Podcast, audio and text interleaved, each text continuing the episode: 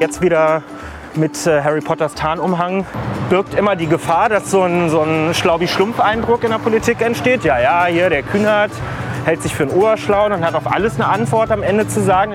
Berater gibt, also Berater ist sowieso, alle glauben in der Politik laufen lauter Berater rum. Ich habe noch nie einen getroffen. Es gibt Schattierungen im persönlichen Verhältnis zwischen Lieben und Hassen.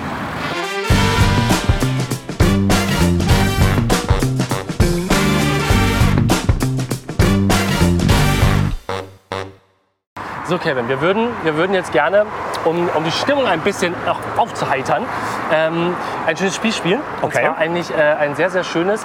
Ähm, und zwar, es geht um Zitate Oh, und Zitate raten. Ähm, wir haben es genannt, wer hat's gesagt? Ja. Und äh, in deinem Fall dachte ich mir, Mensch, wie wär's denn mal mit äh, SPD oder Linke?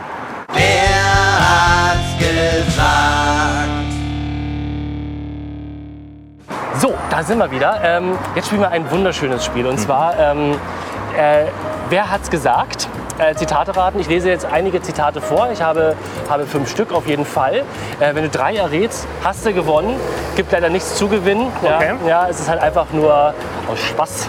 Der Spaß an der Freude. Und ähm, die Zitate sind sowohl von, ähm, von Sozialdemokraten als auch von Linken äh, slash PDS auch noch teilweise. Ähm, und da bin ich mal gespannt. Ich habe selber bei, bei der Recherche teilweise auch ein bisschen gestutzt. Ja. Okay, ich habe hier mal das erste Zitat. Und zwar, äh, nach 40 Jahren Bundesrepublik sollte man eine neue Generation in Deutschland nicht über die Chancen einer Wiedervereinigung belügen. Es gibt sie nicht. das klingt nach Oskar Lafontaine. Okay, es war Gerhard Schröder. Ui, okay. Ja, es war Gerhard Schröder. Und ich sage auch gleich mal kurz Immerhin stimmte die Partei. in der Bildzeitung. Und zwar am 12. Juni 1989. Ah, Ja, also schon drei Tage Wochen her. vor meiner Geburt. Ja, okay. Aber letztendlich, ja, Sozi wäre ja schon mal teilweise richtig, wobei Oskar Lafontaine ist natürlich dann ähm, das, das Beispiel. So, jetzt müssen wir mal ganz kurz, wir fahren nämlich jetzt hier nach rechts. Ja. So, wir, wir gucken einfach, dass wir uns das hier vordrängeln. Sehr schön. So, ah, Busspur, das ist schön, da haben wir Platz. Aber das war jetzt relativ naheliegend, weil es halt, also es gab in der SPD bekanntermaßen rund um die Wiedervereinigung und davor einen sehr kritischen Diskurs, der Ja. zum Teil auch dann sowas deutsch-national-tübelndes dahinter vermutet hatte und so. Und was natürlich nach den Entwicklungen, wie sie sich dann vollzogen haben, ein bisschen peinlich ausgesehen hat im Nachhinein. Stimmt allerdings. Ähm, zweites Zitat. Ich wünsche mir, die Bundesregierung hätte die Moral einer Telefonzelle. In der zahlt man nämlich zuerst und wählt dann. Bei der Bundesregierung muss man immer zuerst wählen und dann zahlen. Ein etwas komplexes Zitat. Klingt jetzt fast nach, nach Guido Westerwelle oder sowas, ehrlich gesagt. Halleluja. Äh, Ja, es ist manchmal ganz interessant, was, was Menschen oder was Politiker manchmal so von sich geben. ja. Ja. Ich kläre es mal auf. Das war jetzt nämlich zum Beispiel Oskar Lafontaine. Ah, naja. Und ja, das, das hat, er mal, hat er mal gesagt. naja, so ein bisschen Populismus ging schon immer bei ihm ganz gut. Ja. Mhm. Wann war das? Äh, das habe ich ehrlich gesagt äh, gerade hier nicht stehen. Das tut Okay. mir leid. Aber das wird wahrscheinlich, ja. Weil daran entscheidet sich ja, ob es ein Zitat von einem Sozi oder einem Linken ganz gewesen genau, ist. ganz genau. Das ist nämlich, ja, jetzt habe ich hier eins, ähm, das dritte. Ein Linker muss nicht arm sein. Ein Linker muss gegen Armut sein. Ja, das ist doch bestimmt irgendwie jemand gewesen nach so einer Luxusgüterdebatte, weiß ich nicht, Klaus Ernst, nachdem er mal wieder sein Porsche vorgeführt hat oder sowas. Fast, fast. Es war Gregor Gysi. Ja, Ja. Dieses Zitat gibt es in ganz vielen Variationen. Irgendjemand hat aber gesagt, man muss nicht ärmlich sein, um sich für arme Menschen einzusetzen und so. Ja. Das, äh, Dann habe ich, habe ich äh, noch ein viertes Zitat. Ähm, die DDR war das friedfertigste und menschenfreundlichste Gemeinwesen, das sich die Deutschen im Gesamt ihrer bisherigen Geschichte geschaffen haben. Oh, Das sind Zitate, oder? Äh, ich habe auch das schon. ist so, das ist, klingt Ja. so nach. Äh, Hans Modrow oder sowas. Fast. Es war Sarah Wagenknecht im Spiel Ernsthaft? 1994. Ja. Ah, okay. Wahnsinn, oder? Boah. Wahnsinn. Das ist so, ja, das, das meine ich ja auch, ne? Sachen vergisst. Ja, Die Treffer sind immer nicht so weit weg, aber. Du, äh, es ist, äh, es ist, also ganz ehrlich, ich würde auch verzweifeln an solchen Zitaten. Deswegen finde ich es auch sehr interessant.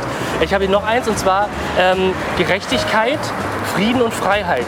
Das ist die Dreifaltigkeit eines demokratischen Sozialismus im 21. Jahrhundert. 21. Jahrhundert. Also kann das ja spät oder frühestens in den 90ern, vielleicht auch später gewesen sein. Ah. Was war das? Ge- Gerechtigkeit, Frieden und Freiheit. Das ist die Dreifaltigkeit eines demokratischen Sozialismus im 21. Jahrhundert.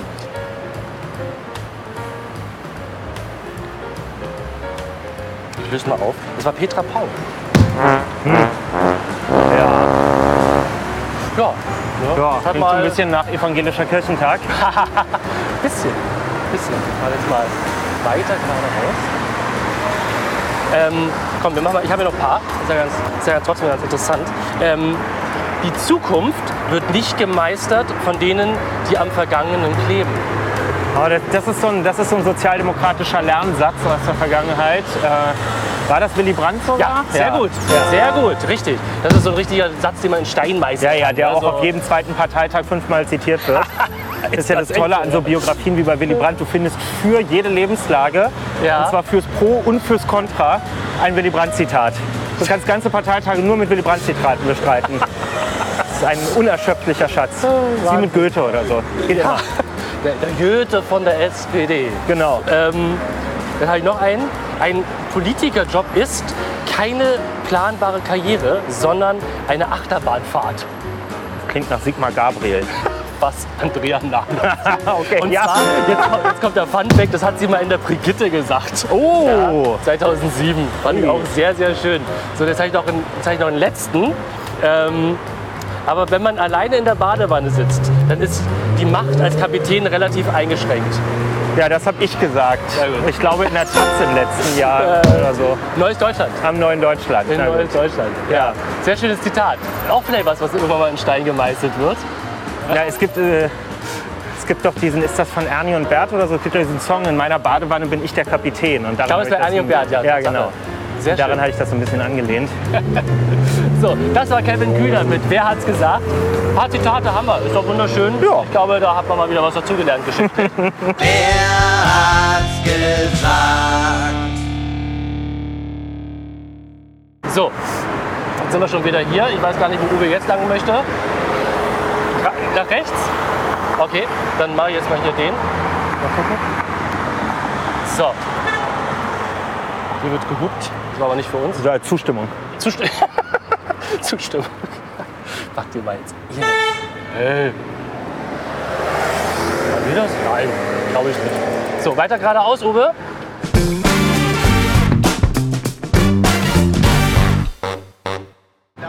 Ja, super. Dann Ja. würde ich sagen, macht Kevin jetzt den Kapitän. Ich lenke nur noch. Also dann hier hinten rein, ja? Genau, aber vielleicht fahren wir über den Parkplatz, weil wenn wir uns da vorne jetzt in die Straße reintümmeln, dann Machen wir. gehen wir unter. So.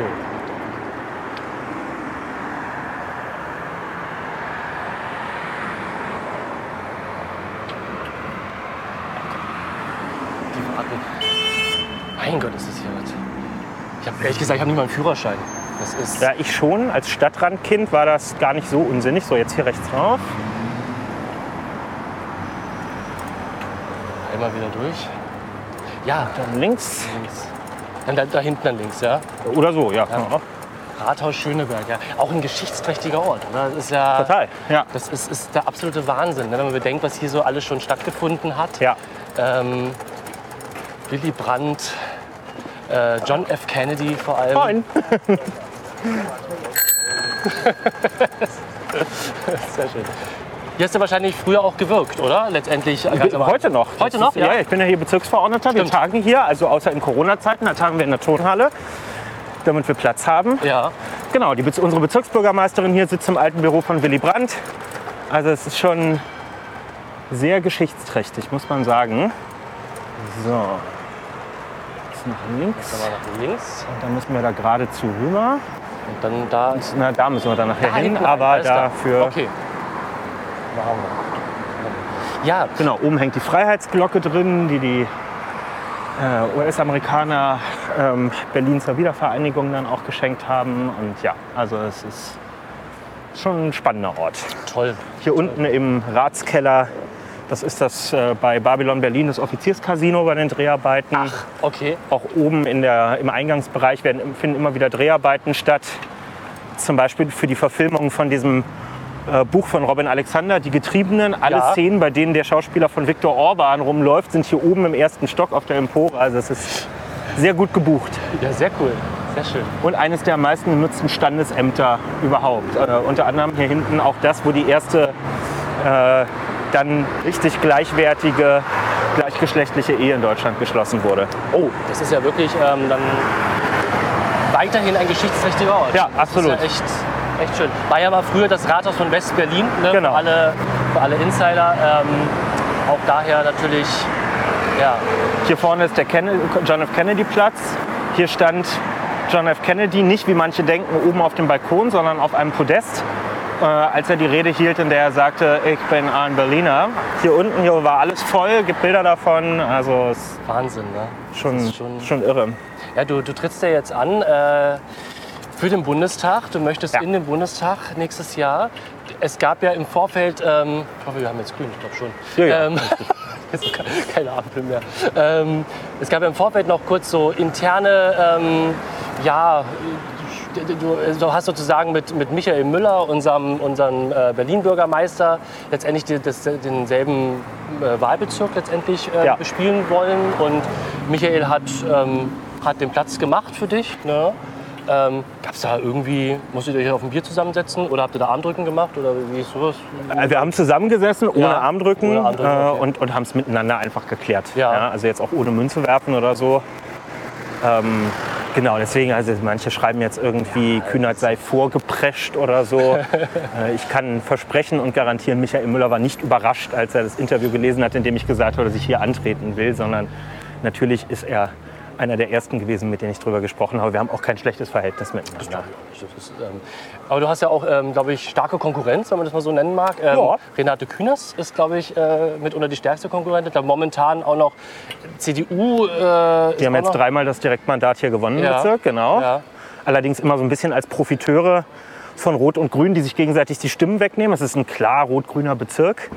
Aber wenn, wenn beide Parteien in etwa gleich stark sind, dann gewinnt halt die CDU am Ende mit 26 Prozent. Und Ja. das soll nächstes Jahr nicht nochmal passieren. Ähm, wird wahrscheinlich ein auf jeden Fall herausfordernder und spannender Wahlkampf werden. Ja. Ne? Also, aber ich glaube, du, du bist ein Wahlkämpfer. Ne? Du bist eine Wahlkampfnatur. Ich glaube, du, du bist auch jemand, der echt ähm, auf Schlaf verzichtet und dann lieber irgendwie noch einen Wahlkampf macht. und Auch außerhalb und, von Wahlkämpfen, ehrlich gesagt. Achtung, ein bisschen. Ja, die, die sind, die wollen keine Schrammen haben. ähm, nee, das ist, das ist schon auch, das, ist, das, das, das, das, ähm, das zerrt schon, oder? Wahlkampf, das ist schon eine harte Zeit, oder? Wenn man Ja. wirklich ähm, wahrscheinlich fast tagtäglich. Ja, an- absolut. Man muss ja mal, man muss es ja auch mal für alle Nicht-Wissenden sagen. Es ist ja wirklich, man steht ja stundenlang teilweise an einem, an einem runden Tisch irgendwo in der Fußgängerzone mit einem, mit einem Schirm und ein paar Fähnchen und versucht überhaupt mit Leuten ins Gespräch zu kommen. Ne? Ja. Oder es ist wahrscheinlich ja auch mittlerweile auch schon schwer, überhaupt dann noch vernünftige Gespräche irgendwie vielleicht zu führen, ohne dass halt dann gleich so eine Aggressivität irgendwie entgegenstößt. Ne? Weil Klar. Deswegen ist auch also der klassische Infostand, den gibt es auch noch, den wird es auch noch eine Weile brauchen. Der ist aber längst nicht mehr das wichtigste Wahlkampfmittel, sondern wir gehen halt wirklich von Tür zu Tür. Ja. Also klingeln an Echt den Türen, Türwahlkampf, ja. hinterlassen unsere Infos und dann auch immer Kontaktdaten und machen halt klar, man kann auch jederzeit, wenn einem später noch mal was einfällt, sich melden. Das ist der wichtigste Teil, weil damit rechnen die Leute auch nicht. Das ist eine Nähe zur Politik, die viele schon abgeschrieben haben, dass hier jemand sich wirklich die Mühe macht, zu ihnen zu kommen. ja, Ähm, und daher sind das auch die stärksten Momente, muss man sagen. Und ansonsten geht es halt viel, also ich werde ganz viel so Kneipenwahlkampf machen, wirklich kleine Runden in Kneipen oder auch in, am Stadtrand in Gärten ja. einladen und dann ganz konzentriert mit 15, 20 Leuten einen Abend zusammen zu sprechen, weil du kannst Sehr cool. sowieso nicht mit allen reden. Ja. Also schaffst nicht 350.000 Leute, auch wenn du dir noch so viel Mühe gibst. Also musst du dafür sorgen, dass andere für dich die Botschaften auch weitertragen. Und dafür müssen die dich auf Herz und Nieren geprüft haben, ob du echt bist. Und da ist unser Laden. Wer hat denn die aus der Vorhölle wieder rausgelassen? Das weiß ich irre. auch nicht. Die eigentlich ja schon von der Liste des nach, nach UN-Menschenrechtskonventionen zulässigen Geschmacks geschlossenen Bubble-Tea-Shops sind wieder da. Wer Eis haben will, muss arbeiten. Wir regieren jetzt seit Jahren mit Horst Seehofer und Andreas Scheuer. Was soll denn schlimmer werden? Sag mal, hast du uns schon abonniert und die Glocke aktiviert?